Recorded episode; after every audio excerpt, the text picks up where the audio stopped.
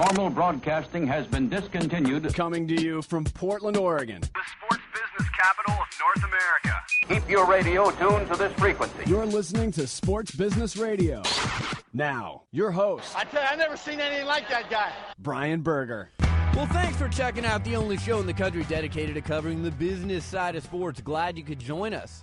In segment three, we're going to discuss in depth Tuesday's congressional hearings, which featured testimony from Major League Baseball Commissioner Bud Selig, Major League Baseball Players Association head Donald Fehr, and Mitchell Report author and former Senator George Mitchell. Lots to glean from these testimonies, we're going to break down everything that was said in segment three. In segment four, Sports Sense, Mark Steinberg. He runs IMG's golf division and is better known as the agent for golfers Tiger Woods and Annika Sorenstam. Arguably the greatest male and female golfers of all time. Definitely the wealthiest golfers of all time. Woods is the most marketable athlete on the planet today, earning close to $100 million annually from his deals with companies like Nike, Buick, EA Sports, and we'll even see Gatorade Tiger debut this March. We'll go inside two of the most successful athlete brands of all time with Mark Steinberg in segment four. A couple of other notes visit my sports business blog or download the SBR podcast on demand. Just go to sportsbusinessradio.com. I'm joined in studio by Nathan Roach. Nathan, you know, the last time we had Tiger Woods' agent Mark Steinberg on this show was August of 2006, so it's been a while. And anytime we can go behind the scenes with arguably the most lucrative athlete brand of all time, bigger than even Michael Jordan, LeBron James, Maria Sharapova, Michael Schumacher, anyone you can think of, it's pretty cool. Yeah, and it's not very often we get a window into Tiger's world on the course, let alone the business side of it. And obviously, with Gatorade, that is a huge addition to his business resume. And I just love hearing about Tiger Woods because he's a class act on the course and he does fa- fantastic financial things off the course. Yeah, and this is a guy, too. He just started Tiger Woods Design. He's designing golf courses. A lot of things have happened since the last time that we talked with Mark Steinberg, so I'm looking forward to that conversation in segment four. These Major League Baseball congressional hearings, I'll tell you what, uh, I think it was a lot of grandstanding, and I don't think anything really got solved on Tuesday, but uh, I'm interested to hear your thoughts. And obviously, uh, if you're Miguel Tejada or you're part of the San Francisco Giants brain trust, uh, you were targeted this week. Let's just say I'm really looking forward to February 13th when those players are put on the stand. Yeah, I think Congress has definitely saved uh, their bullets for February 13th. You're listening to Sports Business Radio. We've got headlines coming up next.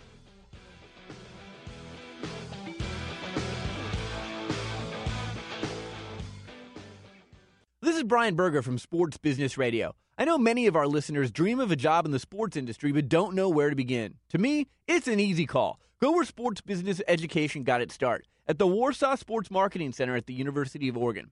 As the first business school in the country to offer undergraduate and graduate programs themed around this multi billion dollar industry, the Warsaw Center offers a unique blend and strong general business training, sports business curriculum taught by industry experts, and rich out of classroom experiences, including real world consulting projects, study tours, and internships. With a strong industry and alumni network and a staff dedicated to accelerating your career, the Warsaw Center has a proven track record of placing students in teams, league offices, corporate sponsors, marketing agencies, sports media, and sports shoe and apparel firms. But like any elite team, there's only a few spots on the roster. To learn more, visit sportsbusinessradio.com for a link to the center's website. The Warsaw Sports Marketing Center passion, integrity, and leadership in sports business education. Back to Sports Business Radio with Brian Berger. It's time for this week's Sports Business Radio headline, sponsored by the Warsaw Sports Marketing Center at the University of Oregon. Visit warsawcenter.com for more information. Headline number one the Major League Baseball congressional hearings took place this week. We're going to break those hearings down in our next segment, so stay tuned for that. Our next headline CBS's broadcast of the Jaguars Patriots AFC Divisional Playoff game on Saturday night earned a 17.9 Nielsen rating. That's up 9.1% from a 16.4 rating for the Colts Ravens AFC Divisional Playoff game in the early Saturday window on CBS last year. It's also the highest rating for a Saturday AFC divisional game since an 18.2 rating on CBS for the Steelers Jets in 2005. Now on Fox, the Seahawks and Packers games on Saturday earned an 18.5 Nielsen rating. That's up 5.1% from Colts Ravens last year. Nathan, here's what this comes down to. Tom Brady and the Patriots are chasing an undefeated season. Tom Brady, very recognizable name.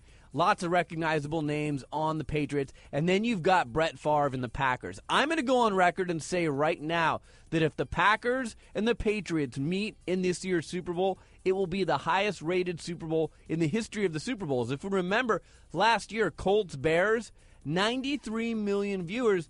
That was the highest rated game. And I think Patriots Packers has much more star power than last year's game. And you're going to bring in the casual fan who wants to see can the Patriots go undefeated. That's why I'm going to say that the Packers don't even need to make the Super Bowl in order for it to be the highest rated Super Bowl of all time. I think if the Patriots are in the game, it's going to be the highest Super Bowl rating of all time because I think every casual fan wants to see if they can pull it off. Now, the fans will stay tuned for the whole game, aside from just the commercials, if it is the Packers and the Patriots, because I think people want to watch Brett Favre. They want to see the Packers and they want to see the Patriots. So, regardless, I think if the Patriots are in the finals, it is the highest rated Super Bowl of all time. I would agree with you because if the Packers don't get there, you've got the New York Giants, the number one media market in the country. So, Giants Patriots would be a good draw, even though we, that was the season finale on uh, the NFL network, and that got tremendous ratings. Wouldn't it be ironic if those same two teams, and don't forget the Giants were up 12 points in the third quarter of that game,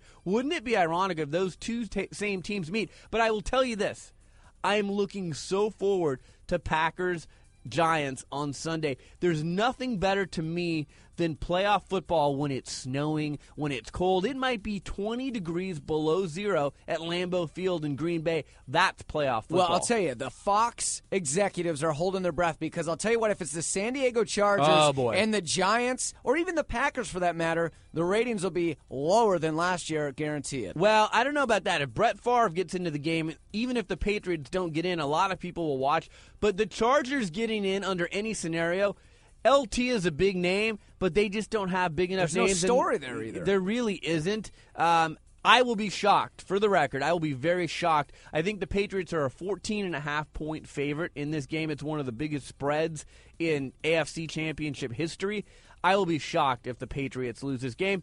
But stranger things have happened. Our next headline, we're going to stick with the Super Bowl. Victoria's Secret Pepsi and Under Armour leaked out details of their Super Bowl spots this week. Now, each company is going to pay about $2.7 million for a 30 second spot. That's the highest amount ever paid for a Super Bowl. Fox is loving that. Nathan, give us some of the details for the Pepsi spot. Pepsi, I know you're a big Justin Timberlake fan. JT. JT. Through a Super Bowl spot that's going to feature Justin Timberlake, they're also going to advertise a new program in which consumers who buy Pepsi drinks, they can receive points and redeem them for music on amazon.com. I think this is a great idea, but I don't. I still am not convinced that the top of the cap points are drawing consumers to websites to download music. I don't think it's effective just yet, but it'll be interesting to see JT. He's a good actor. I like him. He is a good actor, and he's a name. And I'm sure Pepsi, in addition to paying that 2.7 million dollars, they're paying JT a lot of money just to appear in the commercial. Uh, Victoria's Secret. They plan to air the brand's first ad in the Super Bowl since 1999. The 30 second spot is scheduled to air during the second half and will promote the retailer's Valentine's Day merchandise. The ad will be posted on the company's website right after the game, and the in house ad is feature or the ad is going to feature model Adriana Lima. And I'm a married man, a happily married man, but let me tell you what. Do a Google search for Adriana Lima. I don't think anyone will be disappointed to see this Victoria's Secret spot. Well, I uh, I'll tune in, but I'm not going to say anything. My wife listens to the show sometimes, so uh, you know I'm sure it'll be nice. Adriana Lima, keep her in mind. Now, Under Armour is taking another shot at established companies like Nike and Adidas with its ad campaign announcing its entry into the cross training shoe market. Under Armour they're doing a 60 second spot, so that's going to cost them $5.4 million. The spot may include 49ers tight end Vernon Davis, figure skating Kimmy Meisner, and NASCAR driver Carl Edwards. Now, here's the thing to keep in mind, and we talk about this all the time these spots are expensive. Under Armour's entire marketing budget last year $16 million. They're going to spend 5.4 on this spot. This is a perfect example of a company that is literally spending most of their marketing budget. They're going for broke with this ad. Well, yeah, and you know, we just talked about the big games this weekend, the Pats playing and the Packers playing, and I'm always surprised that companies maybe don't spread their money out a little bit. These are two games this Saturday that tons of people are going to tune into, and for the price of one Super Bowl ad, you could get one, two, a couple ads during this weekend's games. That's what I would do if I was a media executive. Well, and I will say this: I hope the ads aren't as bad as they were last year. Because if you're, yeah, oh god, if you're going to spend two point seven million dollars on a spot, you better spend at least half that to produce a quality ad. If you're not, you're making a big mistake. And we saw a lot of garbage last year. Well, I'll I'll always tune in for the Budweiser ads alone. The Bud Light ads are awesome. Our producer Bobby uh, liked the Kevin Federline ad uh, for Nationwide. I think it was. I thought that was the best Life ad comes that at you ran. fast. Yep, and and we'll see if they have. Life's uh, coming faster at Britney right now than Kevin. Oh boy, I don't think they're going to get her to star in an ad this year, though. Our next headline: The NBA announced this week that the Walt Disney Company and four Chinese-based investment firms will invest an 11% stake worth about 250 million dollars into the NBA's new league in China. Uh, that's according to sources. The four investors are the Bank of China, China Merchant Bank. Legend Holdings, and a firm held by Hong Kong based business executive Li Ka-shing. Disney, Disney will own 5% of NBA China, with four investors owning a collective 6% stake. Nathan, basically, what this says is that these companies, which are reputable companies, especially Walt Disney, they're taking NBA's foray into China very seriously. Hey, look, if I have the money to invest in this, I do. We talk on the show all the time about China and Asian markets in terms of the NBA. This is a fantastic investment. I see nothing but growth in ter- eh, you know with that market and the NBA over there. There are some people out there that think in the next decade that the NBA will make more money in China than they will domestically. I think they may be right. After being in China and seeing all the people that are there and knowing that there's six times more people in China than in the United States, they may be Cer- onto something. Certainly in TV ratings alone. So that $250 million we just talked about could be a pretty darn good investment. Our last headline of the week. The UK Office of Fair Trading has cleared Nike to acquire Umbro, finding that the merger raises no competition concerns in any market. Now, while the company companies have a high combined market share, over 45% in replica kit sales.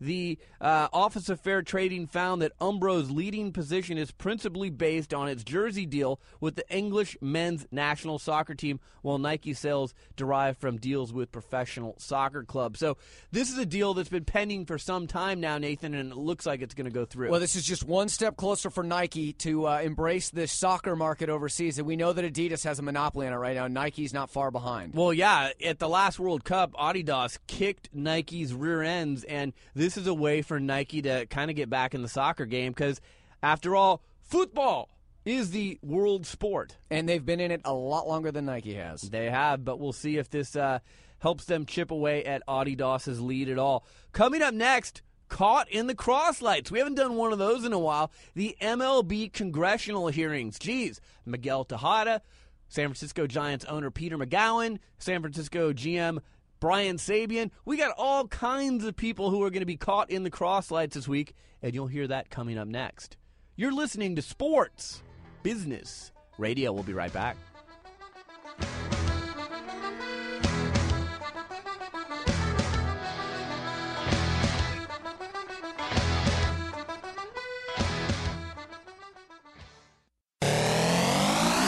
Sports Business Radio talks to the people who call the shots in the world of sports. Robert Sarver, the owner of the Phoenix Suns. When people come to a Suns game, what kind of an experience do you want it to be for them? We want them to be entertained from the time they walk in to the time they leave. The co-owner of the Sacramento Kings, Gavin Maloof. Gavin, thanks for joining me. My pleasure, Brian. How are you? Dr. Myles Brand, the president of the NCAA. Sports Business Radio. Saturday. That's why you're a smart business person. Or at sportsbusinessradio.com. Really confused about the business side of sports? This is Sports Business Radio. For an in depth analysis of the week's PR nightmare, Sports Business Radio presents Caught in the Crosslights. I'm really excited for Caught in the Crosslights. We haven't done one of these in a while, our PR Nightmare of the Week, and several people had some PR nightmares this week. Tuesday, the MLB congressional hearings. Major League Baseball Commissioner Bud Selig, Major League Baseball Executive Director Donald Fehr, and George Mitchell, the author of the Mitchell Report, went in front of Congress. And Nathan, I got to be honest with you. I was very underwhelmed by what took place. We didn't really learn anything new. We didn't learn anything that wasn't in the Mitchell report. Um, you know, there were some people that were targeted, and we'll talk about that in a minute, and some people that better go out and find some lawyers and should be worried. But, you know, there was a lot of backslapping and people praising Major League Baseball and Bud Selig and Donald Fehr for uh, having a better policy in place. But as far as I'm concerned, I'm a taxpayer, you're a taxpayer, Bobby's a taxpayer. This was a waste of time. This was a lot of grandstanding. I don't think anything of any substance came out of these hearings. And my last thing I will say is that the people in Congress who were asking these questions, they were about uh, as out of place as I would be if you took me to a hospital and said, We're going to put you in front of a panel for brain surgery. I mean, they mispronounced names. They didn't know what kind of drugs they were talking about. It was embarrassing. Before they start congratulating Bud Selig and Fehr, they should have done this 10 years ago. I would have congratulated him 10 years ago if they jumped on this thing before it started. But now they're running, they're backpedaling, and they're still getting congratulated. I agree with you. I think what everybody's looking for, like I said in segment one, is the February 13th hearings. That's when all of the names and the glory will come out. But you're right. Nothing new was mentioned here, nothing earth shattering that, that any of us were that surprised about. Well, the one thing I will say is this. Uh, Donald Fehr brought up an interesting point about human growth hormone. And he talked specifically, he held up an ad from a Continental Airlines magazine that he'd read on the flight to DC, and it said, Choose life. Grow young with HGH, the reverse aging miracle. Now, Fehr argued that HGH isn't just being used by athletes, but is being promoted as a miracle drug for anyone who wants to use it. I agree with him. This is a pretty valid point.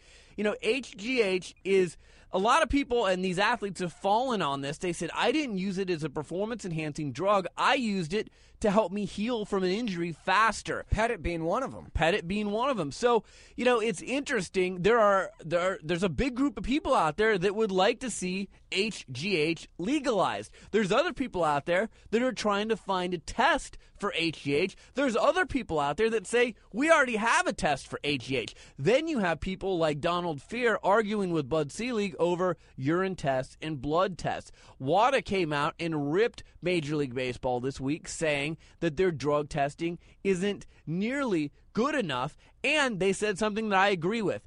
This drug testing should be done by an independent contractor. Major League Baseball is basically saying, we'll police ourselves. We'll do these drug tests internally.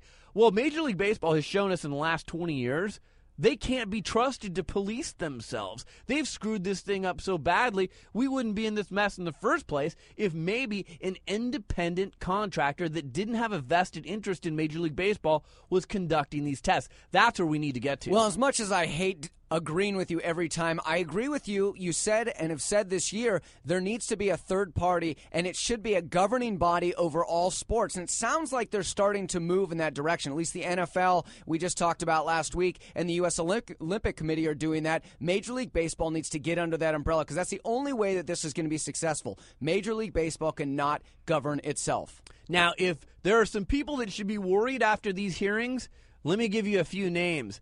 Uh, Miguel Tejada better find a good lawyer and fast. It looks like the Department of Justice is going to launch an investigation that Tejada lied to Congress to, uh, three years ago that he never used performance enhancing drugs. That was part of the Rafael Palmeiro investigation.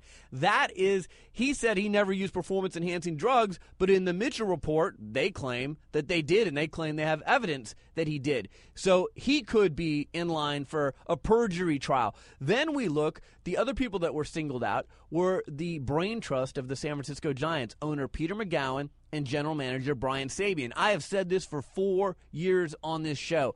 The Giants have turned a blind eye to what Barry Bonds and his trainer Greg Anderson were doing.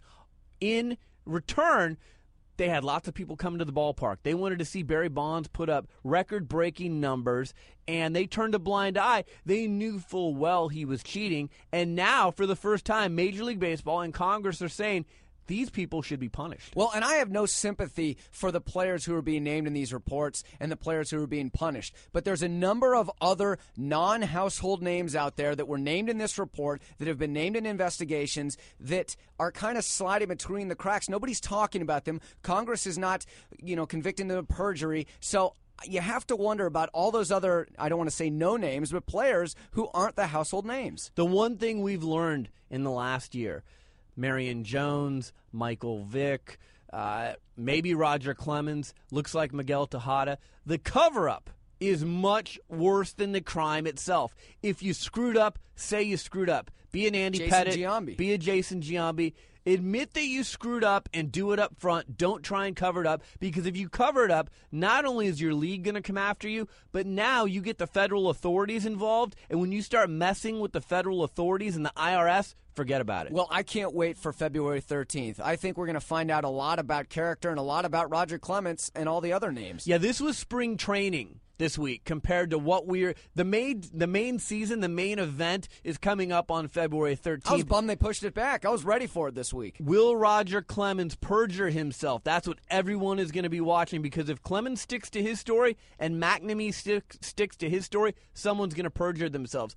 Coming up next, we're going to catch up with Tiger Woods' agent, Annika Sorenstam's agent, Mark Steinberg. He leads IMG's golf division. We caught up with him in August of 2006. He's in charge of probably the greatest male and female golfers of all time, and they are raking it in. We'll talk to him next. You're listening to Sports Business Radio.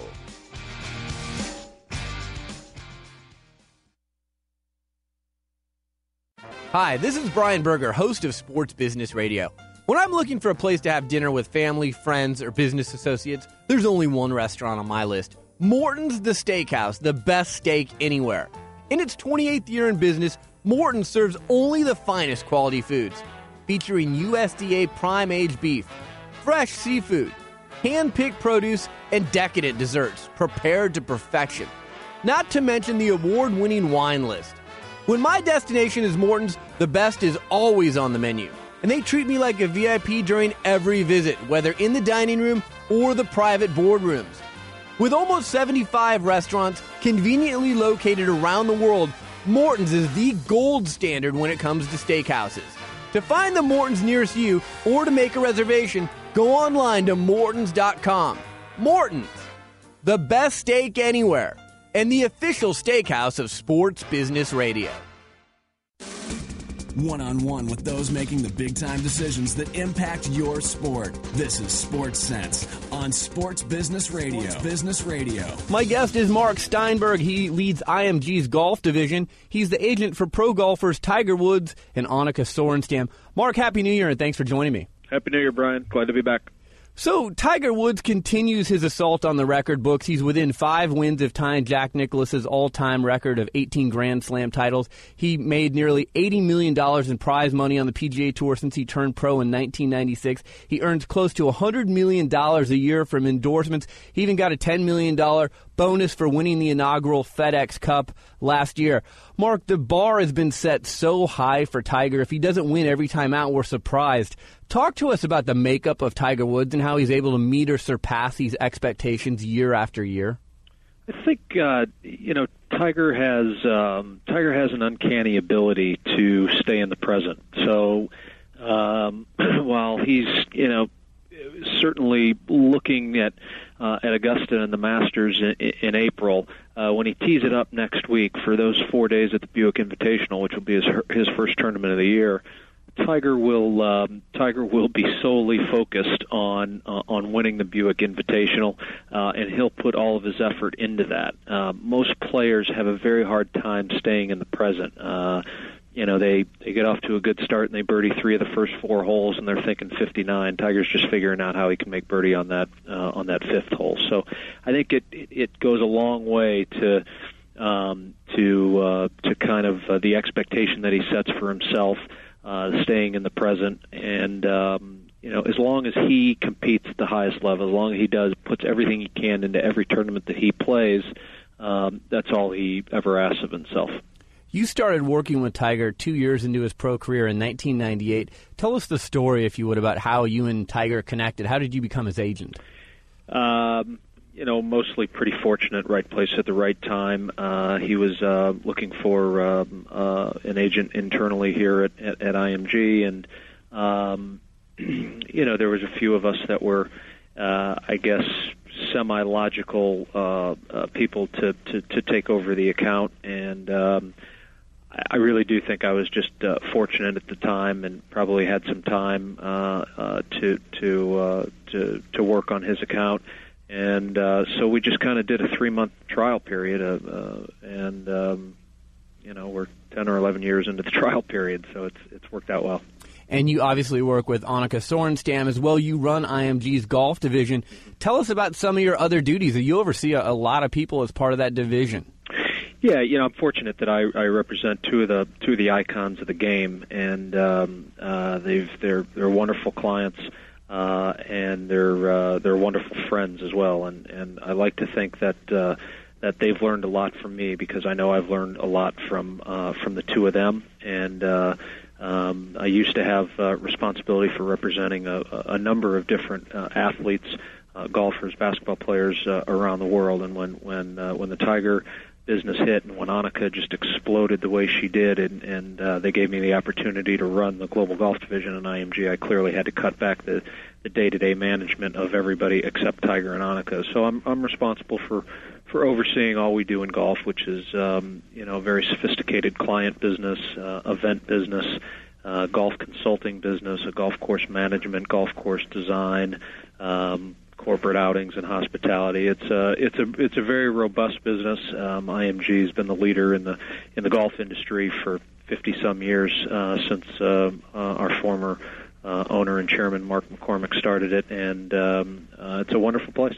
Yeah, people forget Mark McCormack and Arnold Palmer. I mean, they started IMG with a handshake. Really, that was the first agent athlete deal that I know of. Yeah, no, he was. I mean, you know, God rest his soul. Mark was Mark was a uh, Mark. Not, Mark wasn't just a pioneer; he was the pioneer right. in this industry. He he created what is sports represent, uh, representation today, and we all owe uh, an enormous uh, debt of gratitude to him uh, for that. And you know, it certainly started with that handshake agreement between Mr. Palmer and uh, and Mark, uh, and and and not only did that you know transform the the player agent side of the business but you, you just look at the whole sports marketing industry and and you you know I don't think it's fair to say that that Mark was solely responsible for that but I would say he had a a very large hand in the the the incredible incredible development of uh, of that side of our business it's interesting to see where endorsements have gone. I mean, Arnold Palmer still making a lot of money.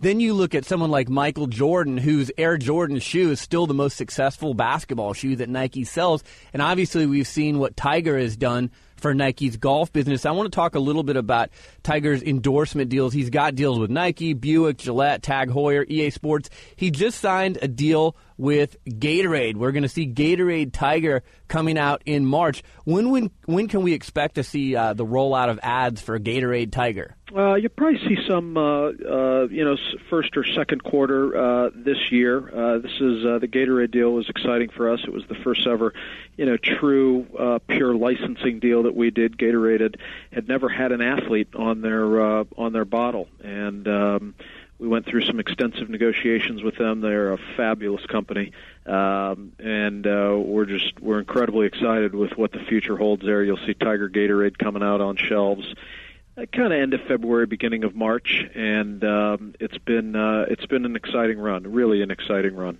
So, if I'm one of these companies that I just mentioned, I have a partnership deal with Tiger. How many days a year typically will I have access to him to shoot commercials, promote the brand? You know, as you said, he's a partner in the product, so um, I imagine he's out there at least a few days a year doing interviews and, and taking pictures, all that kind of stuff. Yeah, you know, we, we, we, we create partnerships with these companies. We don't like to think that they're contractual relationships. So while contractually there's a day or two uh, for Tiger to commit to, to, to each company to produce advertising and uh, promotion and point of sale, point of purchase. Uh, you know, there's there's also the intangible benefits of you know Tiger uh, being able to to to to say hello and entertain you know customers or vendors um, you know inviting them to to, to Tiger's various uh, uh, foundation functions whether it be the Target World Challenge or AT&T National up in DC uh, or a you know a charity concert that we have so we like to think that that uh, when it comes to when it comes to you know our, our partners around the world we like to think that we're in a position where we can over deliver for them you know, I got to tell you, Tiger seems so genuine in his commercials. He's he's a really good actor. And the commercial I enjoyed last year the most was the Buick commercial where he's on the driving range and someone takes his bag and he tackles the guy who took his bag. I've heard from people in the industry, and I want you to clar- clarify this or clear it up. Was that scripted? It was not scripted. It was. Uh, it was. Uh, it was one of the more uh, entertaining moments that uh, that I can recall uh, with him. I mean, it was it really was all spur of the moment, and uh, uh, needless to say, the um, the actor that was stealing the bag was as surprised as anybody. Yeah, I mean, he totally looked surprised. And, and then I, I was saying on our show, I bet you cringed when you see Tiger lunging out there. I mean, all you need him to do is tear a knee or something like that, and it's uh, it's curtains for his season on the on the golf course. I've learned long ago not to try to control Tiger. yeah, that's a good thing. Probably he does what he wants. My guest is Mark Steinberg. He leads IMG's golf division. He's the agent for Tiger Woods and Annika Sorenstam. Uh, Mark, when I was researching for this interview, I came across a really funny story. In September 1987, Golf Digest introduced its first armchair architect contest, challenging readers to design a hole. First prize was a trip to Bermuda with real architects Pete Dye and Robert Trent Jones. There were 22,000 entrants into this contest. One of them was an 11 year old Tiger Woods. You had to be 18 to enter the contest, so his father Earl submitted his entry. He didn't even make it past the first round lo and behold, now we've got Tiger Woods design. People are paying him millions of dollars to design their golf course. Talk about Tiger Woods design for a moment, if you would. Well, it's a little bit more sophisticated than when he was uh, yeah. sitting on his couch uh, drawing his first hole in a crayon. But um, he's uh, he's you know we took uh, a number of years to, to Tiger took a number of years to to, to learn not just the business, but to learn what types of golf courses he liked. You know, we were we had offers for him to get into the design business, you know, ten years ago, and um, he always said, "I'm just not ready. I want to. I want to travel the world more. I want to see more golf courses. I want to understand bunkering. I want to understand contour. I really want to understand, you know, what it is. Not just, you know, that I like Pebble Beach because of this, uh, but I like it because of the intricacies. And so, um, lo and behold, a, a couple years ago, he had told me he was ready, and um, uh, I have uh, had been in discussions with uh, with a developer in Dubai, and um, uh, we finalized our, our first deal in uh, in Dubai, and followed it up with uh, with our first U.S. project at the Cliffs in Carolina, and. Uh, uh, the business is going well. It, it's not. It's not a business where Tiger's going to have you know six, seven, eight courses under development in any one year at the outset. Uh, he wants to go slow. He wants to make sure he enjoys the business and likes the business. Uh, but to date, it's been uh, it's been an enjoyable process. Well, and it's something he can do when his golf days are over, and uh, you know it's kind of leaving a legacy a little bit. You design a course, and uh, you know people can see it for the next 50, 75 years. That's got to be kind of cool. Absolutely, absolutely. It's, that's that's one of the exciting aspects of uh, of the design business. I want to talk about something you alluded to earlier. Tiger hosts two tournaments every year: the AT&T National, that's in July in DC, then the Target World Challenge in December. By the way, Tiger donates his check from the Target World Challenge to charity. That was about 1.3 million dollars this past December. It's got to be tough to play host and then play in the tournament. He always does well. Most of the time, he wins these tournaments. But how much do you and your team at IMG help him with his hosting role at these events? Yeah, you know, and, and there's a third, the Deutsche Bank Championship in Boston, which is one of the one of the three, uh, one of the four playoff events on tour, where his foundation is the is the charitable recipient. Um, I, I think between between uh, between IMG and and really even more the Tiger Woods Foundation, uh, we play a, a, a, quite an active role. I've been a board member on uh, at uh, on his foundation board for for a number of years, and we really do take an active role. Tiger takes an active role. The board, the board members take an active role. Uh, Greg McLaughlin, who's the president of the foundation, takes a, a very active role in, in leading uh, these events. And uh, you know, I think it's I think it's an honor. You talked about you know you talk about um, you know, golf courses and, and the leave behind and the legacy uh, for, for for fans and enthusiasts. I think it's the same with these with these three tournaments with with Target and Deutsche Bank and AT and T. Um, these could be legacy events. You look how long. Uh, Mr. Palmer has been involved with Bay Hill, and how long uh, Jack Nicklaus has been involved with Memorial. Um, I think you could you, you might see the same thing with Tiger in these three events for for many many years to come. So we have these three events. Obviously, you've got the four Grand Slam events. You know, every tournament out there is crossing their fingers that Tiger Woods decides to play in their event. Is there a criteria that Tiger uses to decide here's an event I'm going to play in and here's an event I'm not going to play in? Strictly schedule. You know, everybody you hear a lot of talk that boy that golf fit that golf course fits Tiger's eye, that one doesn't fit Tiger's eye you know, everybody said, yeah, he can never win at Southern Hills. Look what he did at the U.S. Open there five or six years ago.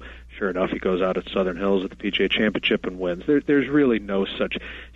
Does does a course fit an eye better than another? I'm sure. I'm not a good enough golf course to tell you, but yeah, they tell me that's the case. But that's not a reason to play or not to play. For Tiger, it's strictly scheduling. And you know what I had said to you uh, earlier in the interview uh, that you know Tiger gives a hundred percent every time he goes out uh, and and and focuses on the present.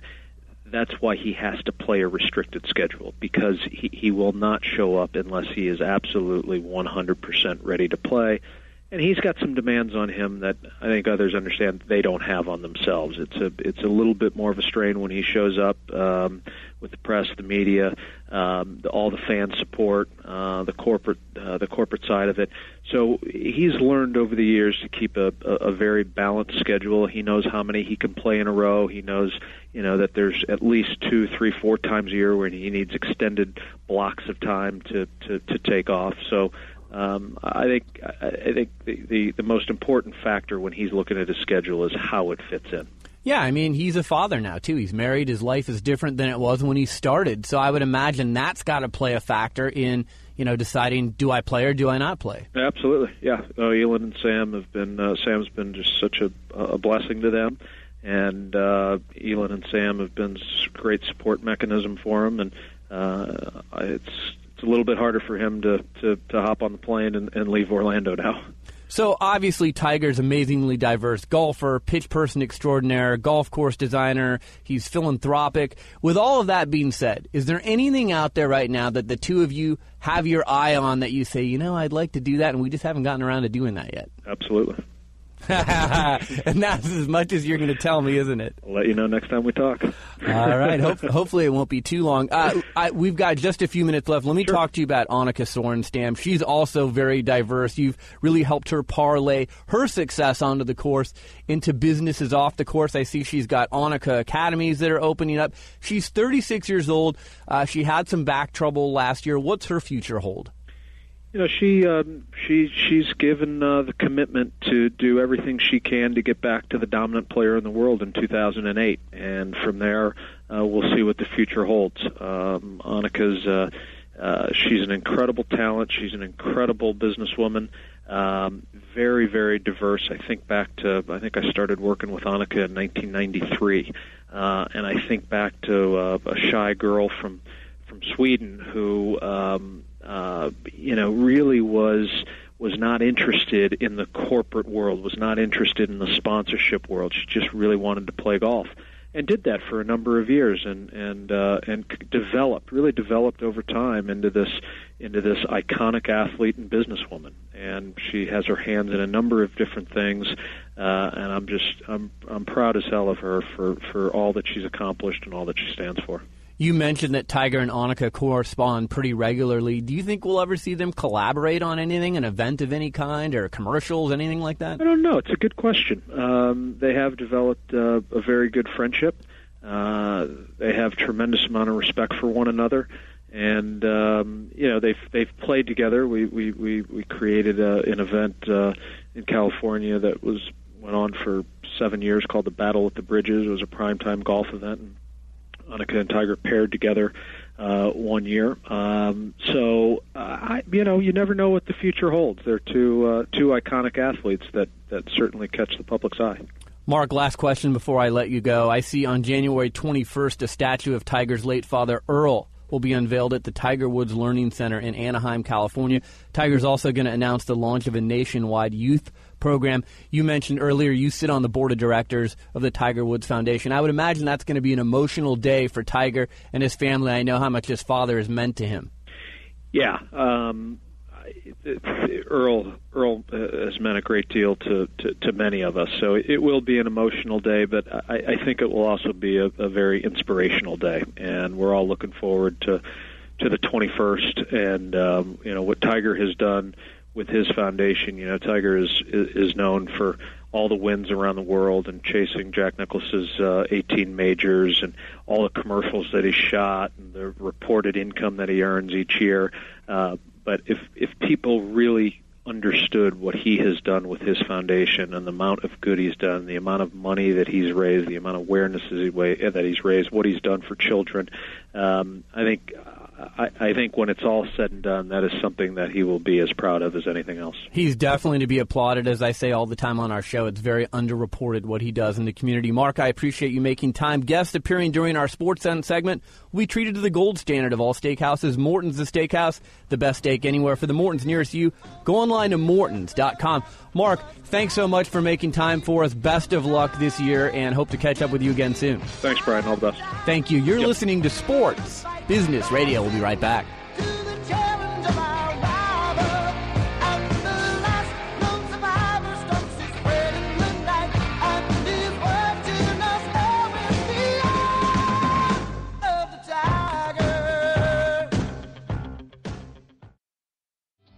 Brian Berger, host of Sports Business Radio. We live in an age where everything is on the record. What we say anywhere, whether it's in an elevator, in an email, or during a conversation with a reporter, is now being broadcast instantaneously on YouTube, in a blog, or through the mass media. It's easier than ever to spot someone who has been traditionally media trained and is just giving you that same old boring PR speak. I want to help you navigate the tricky media landscape. When I'm not hosting Sports Business Radio, I team with former Nike PR director Lee Weinstein to form Evergreen Media Training. Evergreen Media Training assists individuals and groups by offering unique preparation and training catered to your specific needs. From explaining today's media environment to providing you with post training monitoring and feedback, we'll guide you every step of the way. With nearly 40 years of combined experience working with some of the biggest names in the sports industry, we'll help you communicate your messages honestly, thoughtfully, and from the heart. For an overview and a list of services, visit evergreenmediatraining.com or email me at brian at sportsbusinessradio.com. The website is sportsbusinessradio.com. We are back with our final segment on this edition of Sports Business Radio, and the NBA released its jersey sale information this week. And this is always an interesting list to watch. Last year, Kobe Bryant switched from number eight to number 24, so he topped the list. And Allen Iverson was traded from the Philadelphia 76ers to the Denver Nuggets. He was second on the list. Most of the time, anytime a player gets a new number or is traded to a new team, they're going to be high on this list.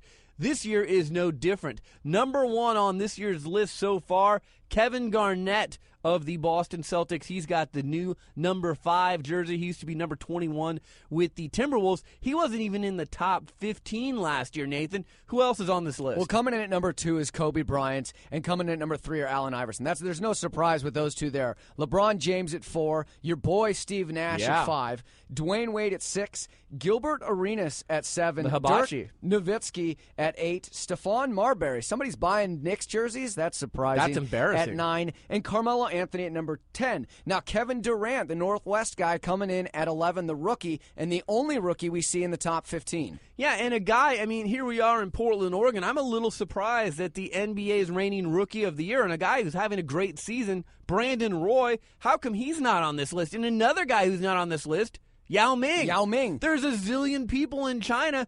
No one's buying Yao Ming stuff. And, and this is what I said when I was there in September. I couldn't find a Yao Ming jersey. Yes, I Everybody saw- in China own one already. well, I see people walking down the street, but where did they buy them? Because I walk into all these different stores. It was my mission to find a place that sold a Yao Ming jersey. I couldn't find one. if you could, would it fit you?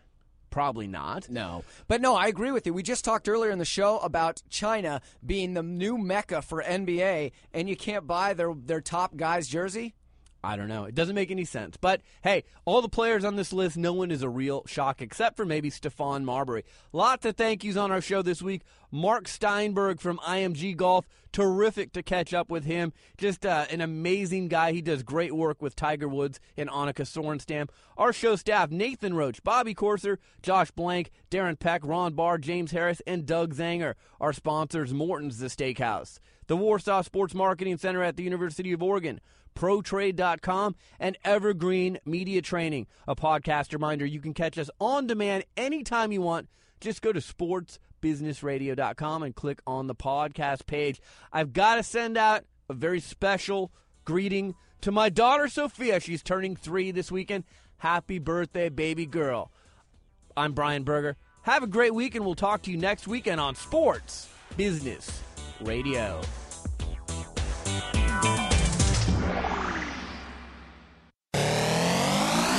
Sports Business Radio talks to the people who call the shots in the world of sports. Robert Sarver, the owner of the Phoenix Suns.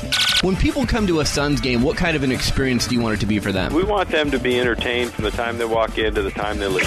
The co-owner of the Sacramento Kings, Gavin Maloof. Gavin, thanks for joining me. My pleasure, Brian. How are you? Dr. Myles Brand, the president of the NCAA. Sports Business Radio. Saturday. That's why you're a smart business person. Or at sportsbusinessradio.com.